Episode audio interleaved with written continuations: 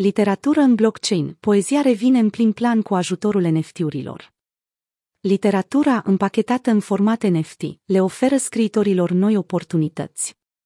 La sfârșitul anului trecut, un poem scris de poetul Archades, numit Arcadia, a fost vândut la licitație de reputata casă Christie's din New York pentru suma de 525.000 de dolari. Opera nu a fost livrată într-un manuscris sau în format de carte fizică, ci ca un video abstract de aproape 10 minute, care include animații ale artistului Andres Reisinger și muzică electronică realizată de Reace. Înainte de a fi vândut, materialul a fost transformat în NFT. Ulterior, videoul fost expus în mai multe locuri, inclusiv în Palazzo Strozzi din Florența, transmite Financial Times.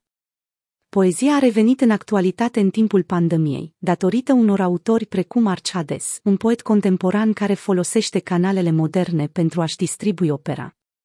El face parte dintr-un val de scriitori, care îi mai include pe Rup Caur și Lanleav, care au publicat opere pe Instagram înainte de a ajunge să vândă cărți extrem de populare. Archades a devenit cel mai bine plătit poet contemporan în 2021 datorită NFT-urilor. Sursa Archades.com în 2018, un sondaj realizat de National Endowment for the Arts arăta că numărul adulților din SUA care citeau poezie se dublase în ultimii cinci ani. Mai mult, un studiu realizat de Nielsen Bookscan arăta că în același an vânzările de cărți de poezie crescuseră cu 12%. Apoi, în timpul pandemiei, traficul pe platforma Poets, org a crescut cu 25%. Cei mai mulți noi consumatori de poezie sunt femeile și tinerii. Pentru mulți oameni, acest gen literar a devenit un refugiu în timpuri incerte. Totodată, poezia publicată pe Instagram, numită și Insta-poezie, a devenit o modalitate accesibilă de intrare în această lume pentru foarte mulți tineri, care nu au resursele financiare să cumpere cărțile autorilor aflați în vogă.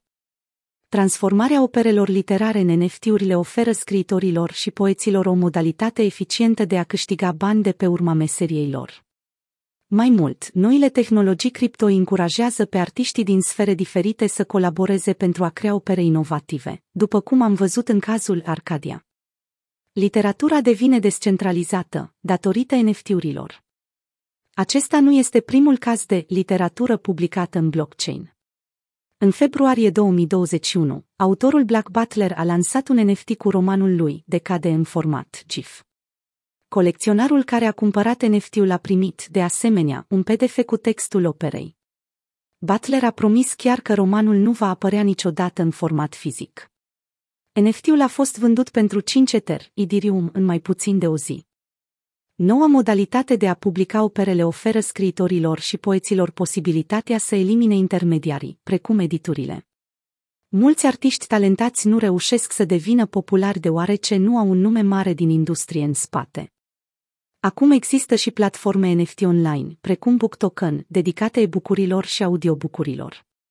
În ziua lansării, startup-ul a vândut NFT-uri de cărți electronice în valoare de 100.000 de dolari.